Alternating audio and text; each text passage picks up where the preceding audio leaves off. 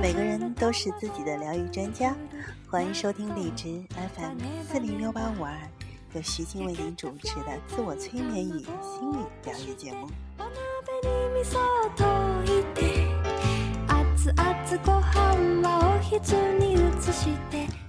这期节目的系列是听西西为你讲儿童催眠故事。嗯，为什么要给孩子和青少年来讲一些具有治疗效果的和教育意义的故事呢？是否还记得在孩提的时候，父母或者我们的外公外婆、爷爷奶奶坐在床边给我们讲故事，你在幻想里神游的感觉？故事的魔力是如何来吸引你，让你欢喜，把你变成与以往有点不同又有几分相似的小孩，令你体会从未感觉过的经历。在这过程当中，你又是如何发现新的自我，体会故事结束时的内心的激动，并和讲故事的人分享那份特殊的亲密感受？嗯，讲故事呢，其实是具有很多有效的交流的，呃，重要的特性。比如说，在讲故事的过程当中，父母跟孩子、治疗师跟儿童来访者，他们是互动的，而且他们运用吸引人的故事来教授一些经验。讲故事的过程当中呢，其实是绕过了孩子内心的阻力，他们激发和培养了孩子的想象力，在故事当中呢，其实还发展出了内在的解决问题的技巧。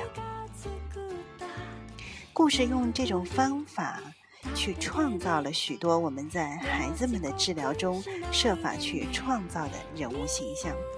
比如，治疗师会根据孩子的出现的一些症状，来根据这些问题，特别的编排一些故事和人物形象。因为当孩子在听故事的时候，他们和自己、和他人，甚至整个世界的联系都可能会改变。无论我们注意到这一点与否，分享故事都能够建立起治疗师和孩子之间的联系。激发他们的想象力，提供给他们以后言行举止的榜样，并增强孩子们的理解力。孩子能从故事人物和讲故事的人的身上看到自己的影子，会渐渐的受到自己的是呃人生的态度、价值观念和生活技巧的影响。以前有人说过，故事一经于耳，永世不忘，甚至会永远的改变一些东西。因此，对于和孩子进行有治疗目的的交流来说，我觉得故事是一个合乎逻辑的、富有建设性的、非常好用的办法。那么，现在我想说呢，作为家长与孩子。之间的思想的碰撞，讲故事也是一种最有效的方法之一。在我的节目当中，有一个主题叫“听西西为我们来讲述儿童催眠治疗故事”。嗯，西西呢会在接下来的节目当中，会为大家来讲述一个名叫“学些新的小把戏”的故事。这个故事。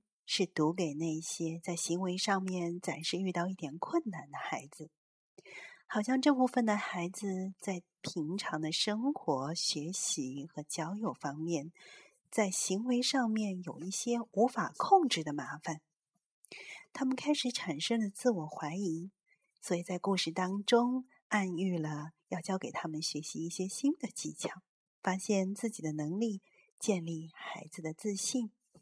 让他们用换一个角度的方式去应对问题，懂得熟能生巧便会达到我们的目标。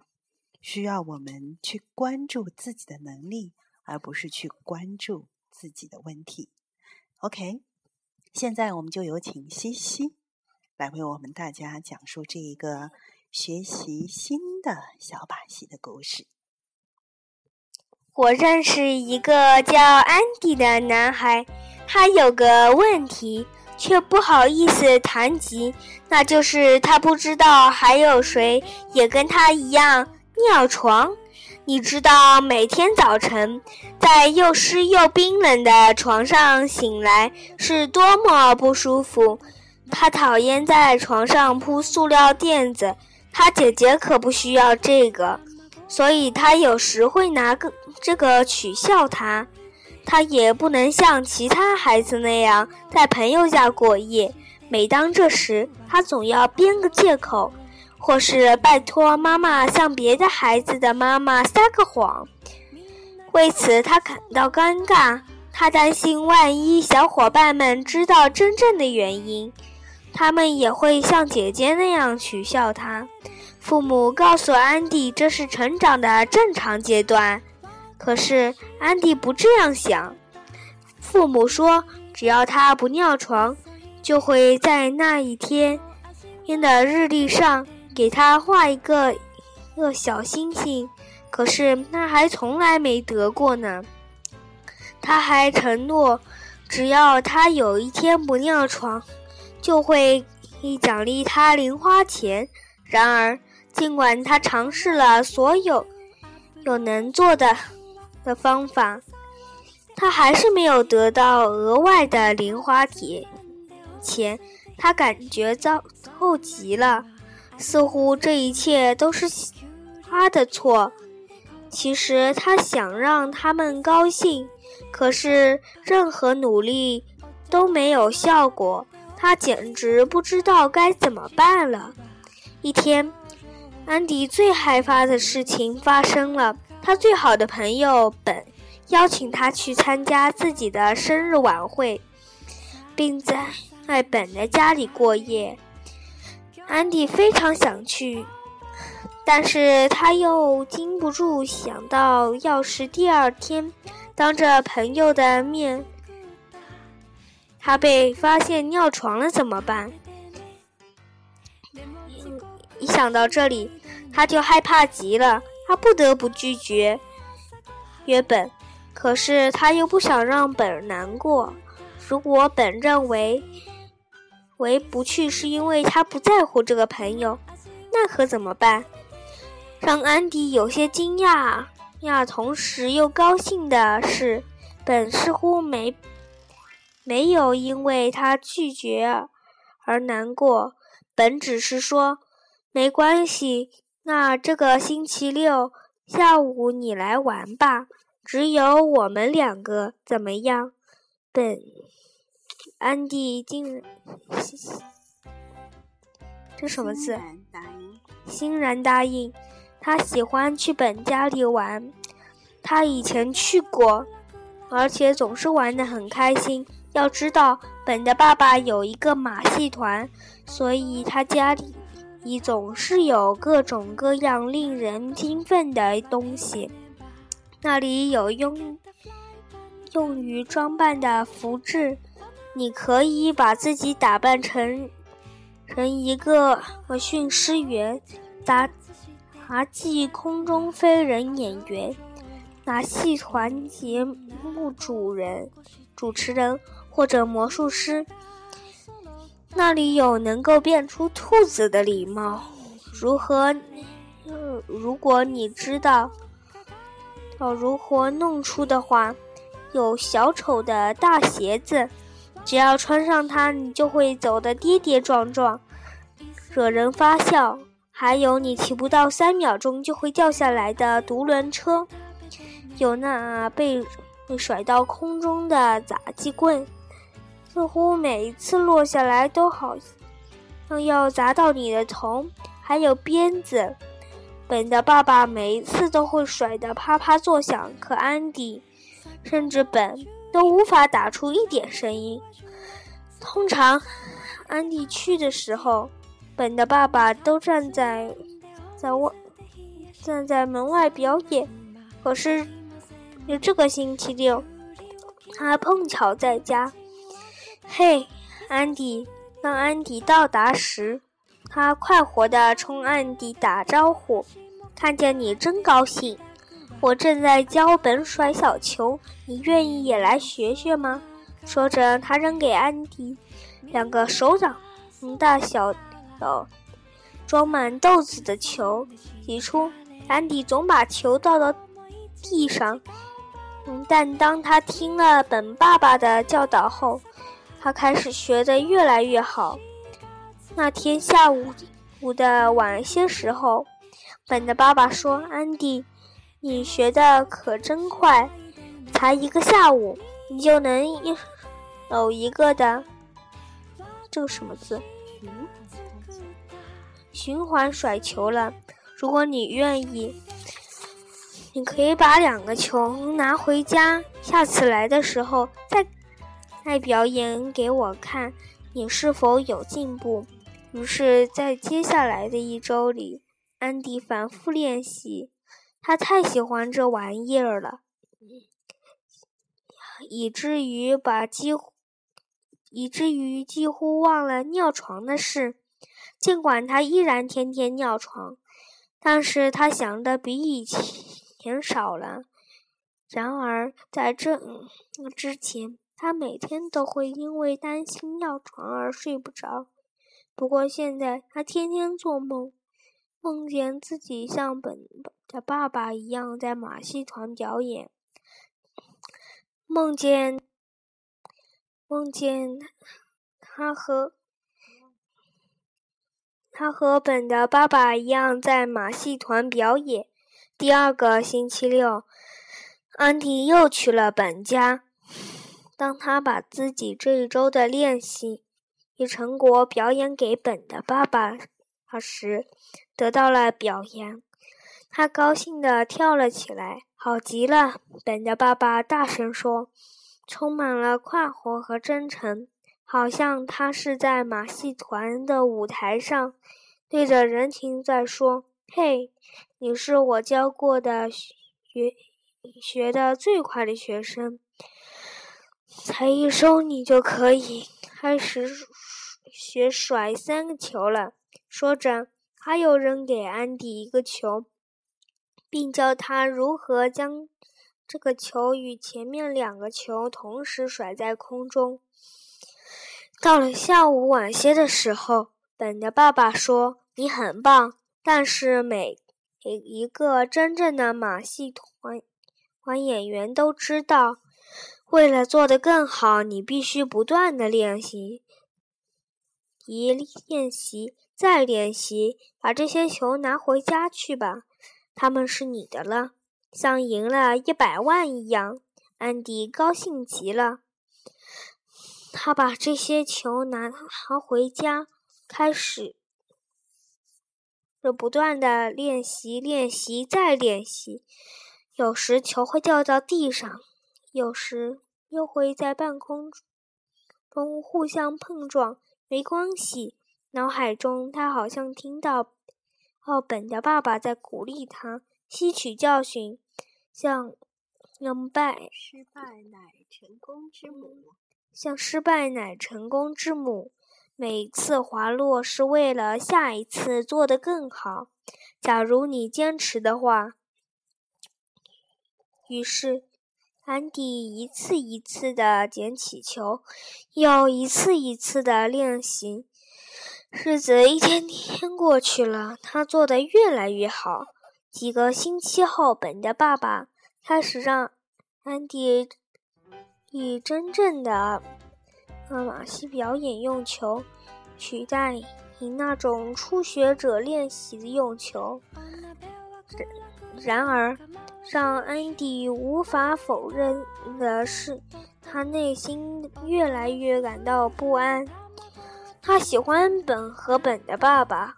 但他对自己没有参加阿本的生日晚会，并且没有给出一个合理的理由，感到非常难过。他想，他必须这么做，尽管这很难。但他，他必须给本一个解释。没参加你的生日晚会，真的很抱歉。当他和本单独在一起时，他没对本说：“没关系。”本说：“我知道你为什么没来。”这时，安迪希望往地面突然然崩个大缝，好让他钻进去。他妈妈一定是把他尿床的事情告诉了本的妈妈，本的妈妈又告诉了本，那么本又告诉了谁呢？他的秘密被公开了。别担心，本继续说：“我不会告诉任何人。我过去也总是尿床。”安迪吃了一惊，他从来没想过他的朋友也有跟他一样的麻烦。这有点小像学学甩小球。等接着说：“你不能指望一开始就做得很好，但随着你不断的练习，一步一步的练得越多，你就就越可能成功。你看。”我爸爸就让我去做点事儿。其实他小的时候也尿床。假如说，我安迪听到自己的秘密被泄露，听到本也尿床时感到惊讶，那么当他得知本爸爸的消息的时候，他简直震惊了。本继续说：“爸爸对我说，他曾经读读到过。”某个专家说，控制自己的膀胱是一件很难的事，所以他惊讶地看到许多孩子根本不去控制它，随意撒尿。爸爸对我说：“你所要做的就是训练你的膀胱，嗯，在该收缩的时候收缩，像学甩小球时训练你的眼睛和手一样。”你可以这样训练：在你睡觉几个小时，都不要喝水，确定你你在上厕所时已经音量导空，已经倒空了你的膀胱。假如你在晚上或是清晨醒来，要立刻上厕所，而是而不是想想你是否需要小便，或是翻个身继续睡。他还教了我一个小游戏，就是白天每次撒尿时，间隔时间应尽可能长，不要出于习惯老是上厕所，而要当你实在憋憋不住，更能在憋时再去上厕所。他说：“这种方法就是用来训练你的，你控制膀胱的能力。要知道，假如你能够学会会会甩杂耍小球，你就也一定能学会别的。”安迪开始像甩小学甩小球一样，学着这训练自己的膀胱。他不断的练习，一反复练，一开始并没有效果。正如本爸爸听说爸爸所说的那样，训练的效果不会立立竿见影，就像练习甩小球一样，你会时不时的把球掉到地上，或是犯错误，但这没关系。通过从失败中吸取教训，安迪尿床的状态开始渐渐好转。又过了一个星期六，当安迪再次来到本家里时，本爸爸问他：“这周过得怎么样？”安迪：“非常好。”安迪回答：“我一次错误也没犯过。”哦，本的爸爸笑，嗯，本爸爸笑了笑，笑了笑，练得越多。越多，你就会甩得更好，越好。安迪没有直说，但他知道，他一直训练的不仅仅是甩小球。假如你能够继续保持进步，本的爸爸说，你就可以在马戏团里找一份真正的工作了。好，感谢西西，已经读得上气不接下气了，好累的样子。感谢收听由徐静为您主持的自我催眠与心理疗愈节目。我们这一期的主题是听西西为你讲儿童催眠故事。感谢西西，感谢听众朋友，我们下期节目再见。西西跟听众朋友说再见吧。要说吧。再见。好，拜拜。